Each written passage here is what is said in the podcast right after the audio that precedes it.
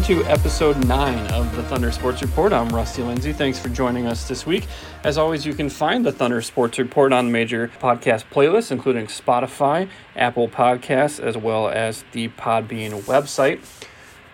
Make sure to subscribe. And if you had feedback or guest suggestions for the Thunder Sports Report, you can shoot us an email at WTSN at wheaton.edu. We'd love to hear your feedback and any suggestions you may have for guests. Again, that's WTSN at wheaton.edu. This week's guest is head wrestling coach Jim Gruenwald. And for those of you who are unfamiliar with Jim's story, Jim participated collegiately at Maranatha Baptist Bible College and then went on to a superb international career, including a pair of Olympic performances in 2000 and 2004 before joining uh, as the head coach of the Thunder program in 2009. So, our guest on this week's podcast, Jim Gruenwald. Well, Jim, thanks for joining us here on the Thunder Sports Report. Let's let's start it at the beginning for you. Uh, you started your your career at Maranatha Baptist Bible College, um, and then obviously made your way to the Olympics. So let me start by asking you about how you ended up, first of all, at Maranatha, and uh, and kind of how one goes from a, a, small Bible college to the Olympic stage. Yeah, Rusty, that's a great question. Um, so, uh, my, neither of my parents went to college. Uh, we were a part of a very uh, what's the what's the best way to describe it? Maybe an uh, extra biblical, independent, fundamental Bible believing Baptist church uh, whose pastor uh, strongly encouraged me to go to Maranatha. Um, and having parents who had no college experience uh, and no real direction there, and me, uh, me kind of not knowing the landscape of D1 athletics. I mean, I'd been approached by University of Wisconsin Madison and by a couple of D1 uh, D2 schools and and by West Point.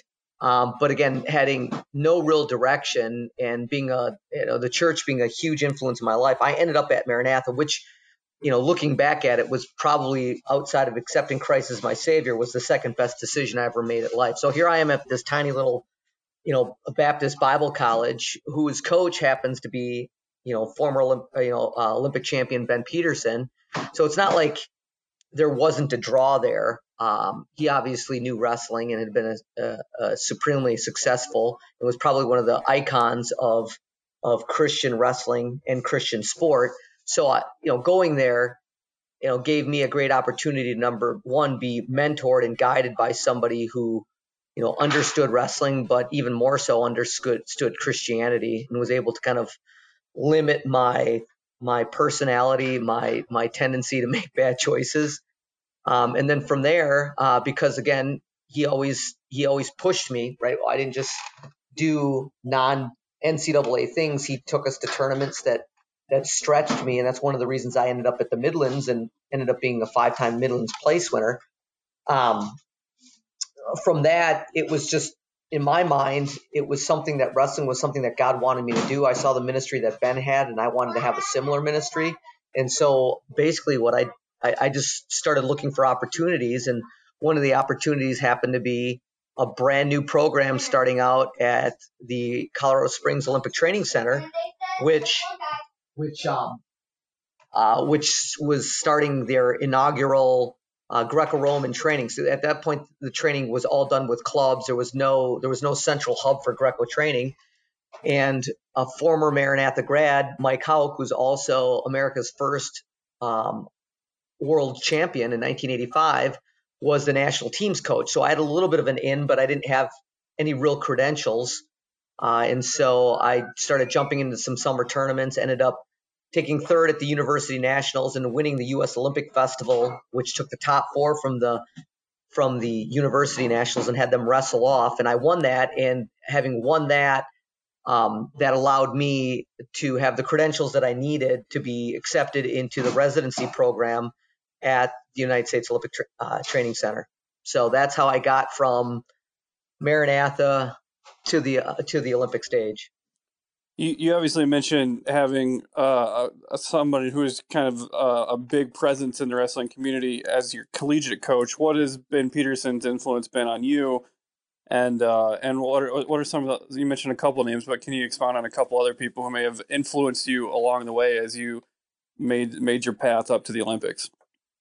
You know, obviously you mentioned Ben Peterson and his influence, and honestly, I wouldn't be the man that I am today, the husband, the father, the wrestler, the coach uh, that I am, uh, if not for the influence of Ben Peterson. He was uh, he was one of those parts of your life that is so that it is so life forming that without it, uh, I, I, can't picture uh, I can't picture my life without him in it.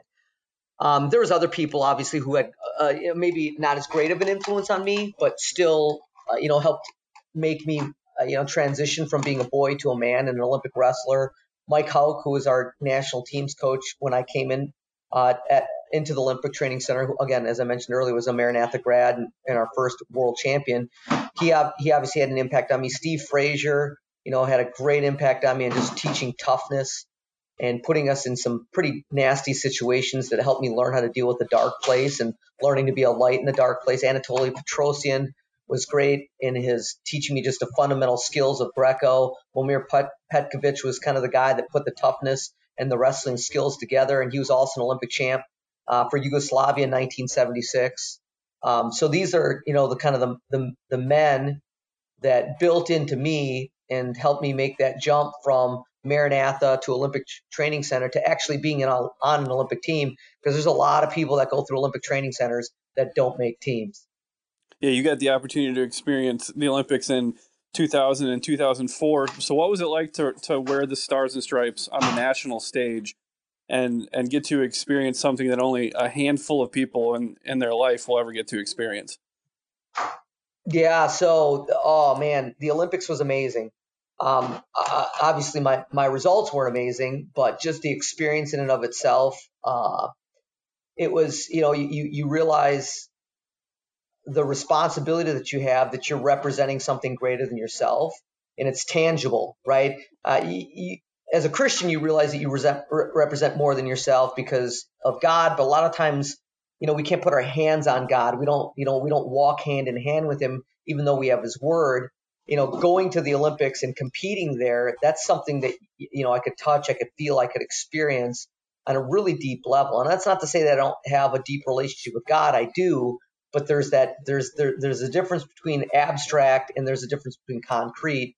And just going there and having the opportunity to represent our country was an amazing experience.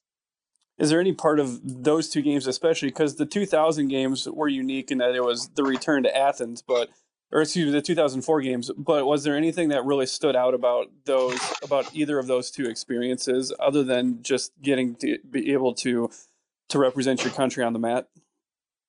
So, I mean, the, the, the things that stand out for me most are are what happened on the mat. I mean, Sydney was a great country, um, and Athens obviously you know, is where it's where it all started with both the ancient and the modern Olympics, and so that in of itself has a certain you know poignancy, but but the but uh, the this having it be the first time in Sydney where people speak the same language. It was an affluent country. It was just one of the. It was. It, they, just made it.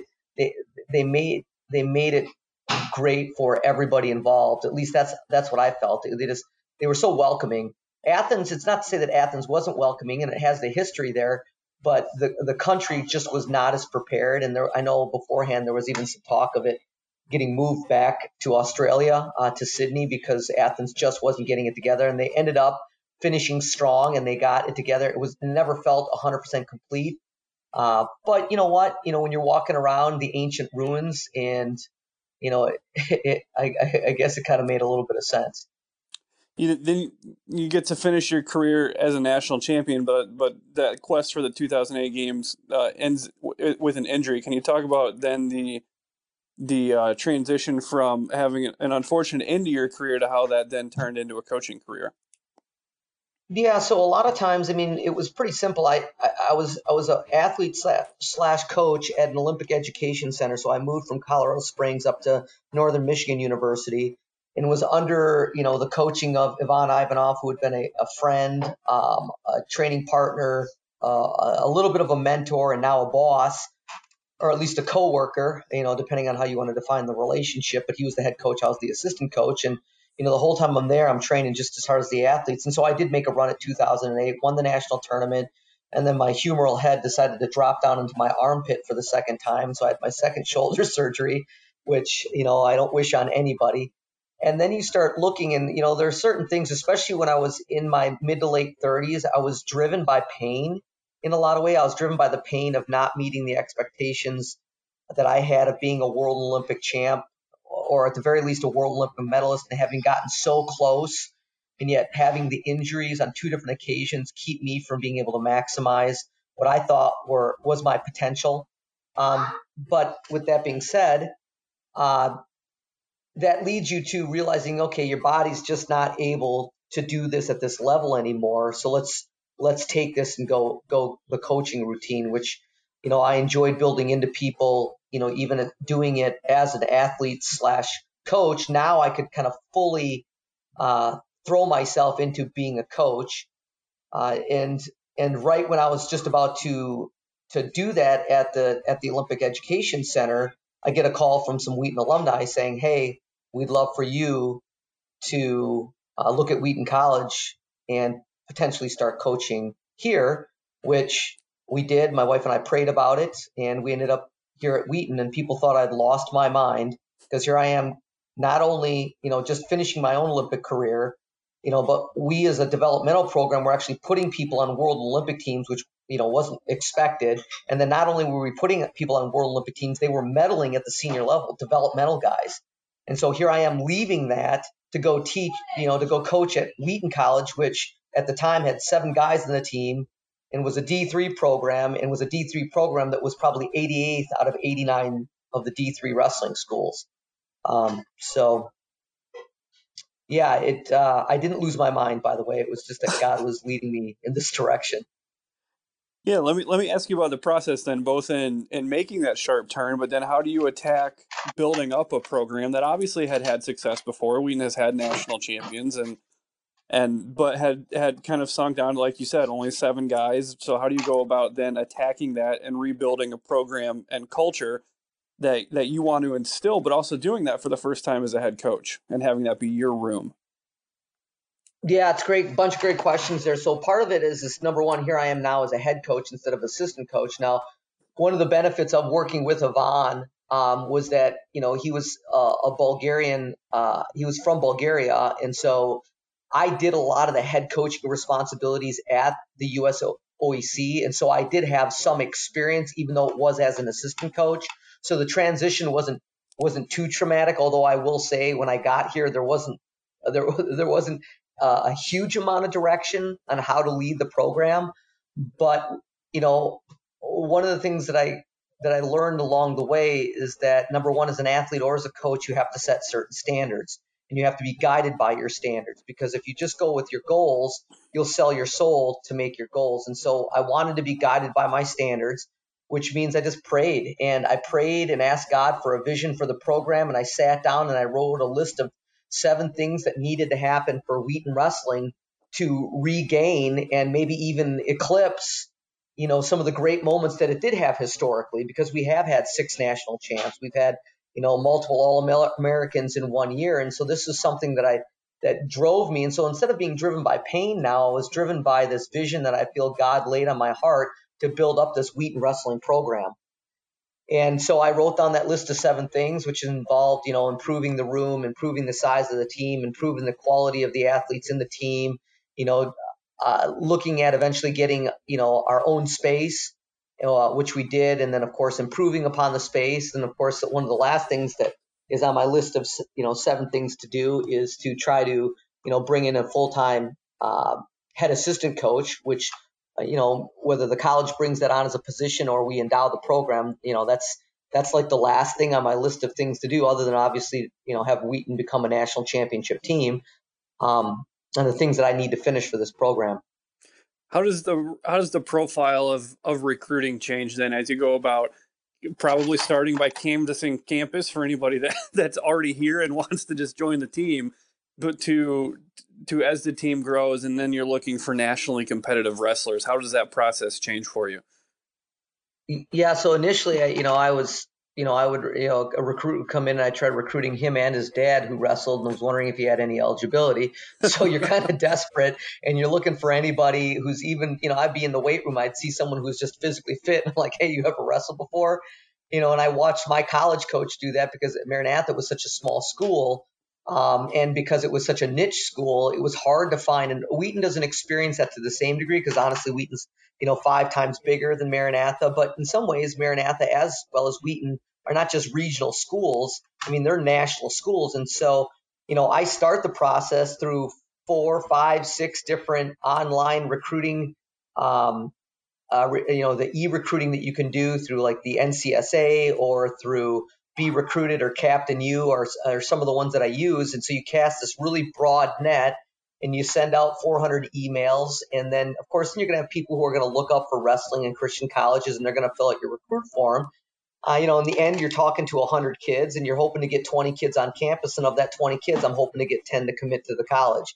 And so that's how, you know, that's how it starts. And, you know, Lord willing, you know, most years we get anywhere from six to 12 uh, to 12 kids uh, that start their freshman year as a Wheaton College Thunder athlete.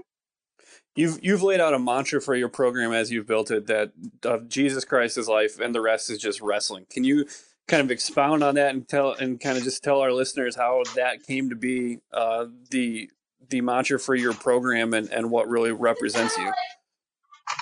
Yeah, absolutely. So yeah, that's the you know you want to be branded and you want to be branded in a good way. And that started off years ago. A buddy of mine, Tony Salingo, was at a wrestling tournament, saw a T-shirt that said "Wrestling is Life." He's like, "Oh, cool shirt." But then he thought, you know what? That's from a Christian worldview. That's not true. Jesus Christ is life. The rest is just wrestling. And so he decided to make his shirt. So he started with it and he used the, uh, uh, the verses John 14, 6, where, where Christ says, I am the way, the truth, and the life. When I came to Wheaton, I really liked that. Now that I'm Christ, uh, coaching in a Christian environment, I asked him, hey, can I use that? And he said, yeah. I said, but I want to change the verse. I think there's something out there that's better for wrestling. And I came across Philippians 121 and the, you know, the, the, the following verses that talk about you know, for me to live is Christ, but to die is gain. And then talk about how Paul struggled with wanting to die. Paul wanted to die and be in heaven with Christ, but the greater need was to mentor the Philippian believers and, of course, the believers in other churches uh, that he traveled to. And so here you have Jesus Christ's life. The rest is just wrestling, which honestly has very little to do with the actual wrestling that we do on the mat. And that's why you see you know, women's volleyball, women's basketball, men's football. You've got non-athletes wearing the Wheaton team shirt around campus. And you've got people who aren't even associated with Wheaton wearing our team shirt or who aren't even wrestlers wearing our team shirt because they realize that the idea of Jesus Christ's life, the rest is just wrestling, is far greater than just what we do on the mat. It's about wrestling with your sin nature. It's about wrestling with the world and kind of the distractions that it has to tear you down and keep you from maximizing your talents and ability, the gifts that God's given you as a believer or even just as a person. And then, of course, lastly, wrestling with life because sometimes life just sucks and bad things happen. But when we cling to the cross and we throw our hope on Christ and that relationship that we have uh, with God through Christ, you know, we can win that wrestling match. And so that's the that's how it started and where it is right now. You know, for the Wheaton Wrestling program. In fact, you know, Mike Swider, you know, uh, you know, icon of Wheaton sports, probably one of the most notable figure in Wheaton athletics in the last, you know, 20, 30, 40 years, uh, was like, Gruenwald, you're taking over the campus. And I'm like, well, it, yes and no you know, I'm taking over the campus for Jesus Christ, which is something that, you know, even a place like Wheaton, um, it needs. It's it's a message that is foundational to our Christian faith. In those in those early years, as you build this program up, how important was it the relationships you had with a couple of the more recent coaches, with with Seth Norton and, and Pete Wilson and other members of the Wheaton wrestling community? Who who reached out and kind of helped guide, probably guide and, and, encourage you through those early years as the program gets built into what you have it uh, today. Yeah, so it's it's always a wise thing to do, you know, w- with many counselors, and so having somebody like Pete Wilson, when he was still around, you know, help me navigate, especially the the the, the waters of alumni relations, because you've got four or five different groups of alumni out there who all think the program, they want the program to grow, but they all think you know the program needs to go their way. And Pete really helped me navigate those waters. That was that was, uh, uh, I mean, he, he met with me periodically and he helped me, especially in the beginning, run the Pete Wilson Wrestling Invite as far as staffing the event. And so that was huge. Seth Norton, you know, also helped me navigate. He would uh, meet with me periodically for lunch, and we still do that to this day. Just ask me how I'm doing and just kind of share with me some of the struggles that he had as a coach and then help me to kind of avoid some of those same struggles. And it was beyond even um, that uh, you know just the wrestling community. It was also others like Mike Swider who had been around Wheaton and helped me, and then it was also Mike Schauer, the basketball coach. Right? Normally you've got this animosity between wrestling and basketball, whether it's real or perceived. But Mike came on at the same time I did, and we developed this really cool friendship where you know I would be in his office or in Swider's office just sitting down and looking for advice, especially now that Pete's gone and you know, Seth is, you know, is still a full-time econ professor and I don't have access to him, you know, as, as closely as I do with, you know, Schauer, who's, you know, whose office is just right down the hall or, or Swider, whose office is right down the hall. So it was neat to see how the athletic department, not just the wrestling community, the wrestling coaches, it was the athletic department that really came on board and helped me, to, you know, build this program.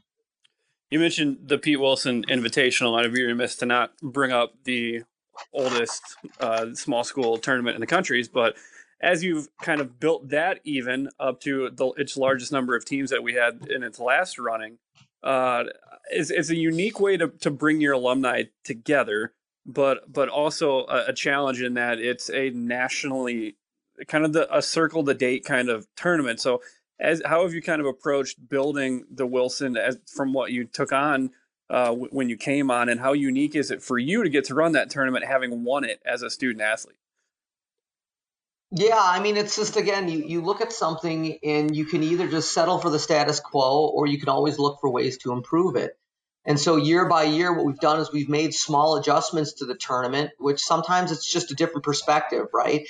You've got people who are in some things, the, you know, the expression you can't see the forest for the trees. Well, sometimes that that you, you get settled into how things are done. They're always done that way. And I'm not saying that they were done poorly. It's just that I think that if you want to grow, you always are looking to learn and learn, and you're looking to improve things. And so, you know, I would uh, reach out to coaches as as the tournament's going on. Hey, what would you like to see? What are some things that we can do to improve the experience? And then, you know, there's a Pete Wilson Wrestling Committee that we run every year. That you know, yeah, that I know at times you've been involved in. Mark has been involved involved in both our athletic director, uh, you know, Julie Davis and the, her assistant, Bill Stukes, and even athletic training where you've got all these minds and we sit together and we just kind of bounce ideas and we come up with a better product.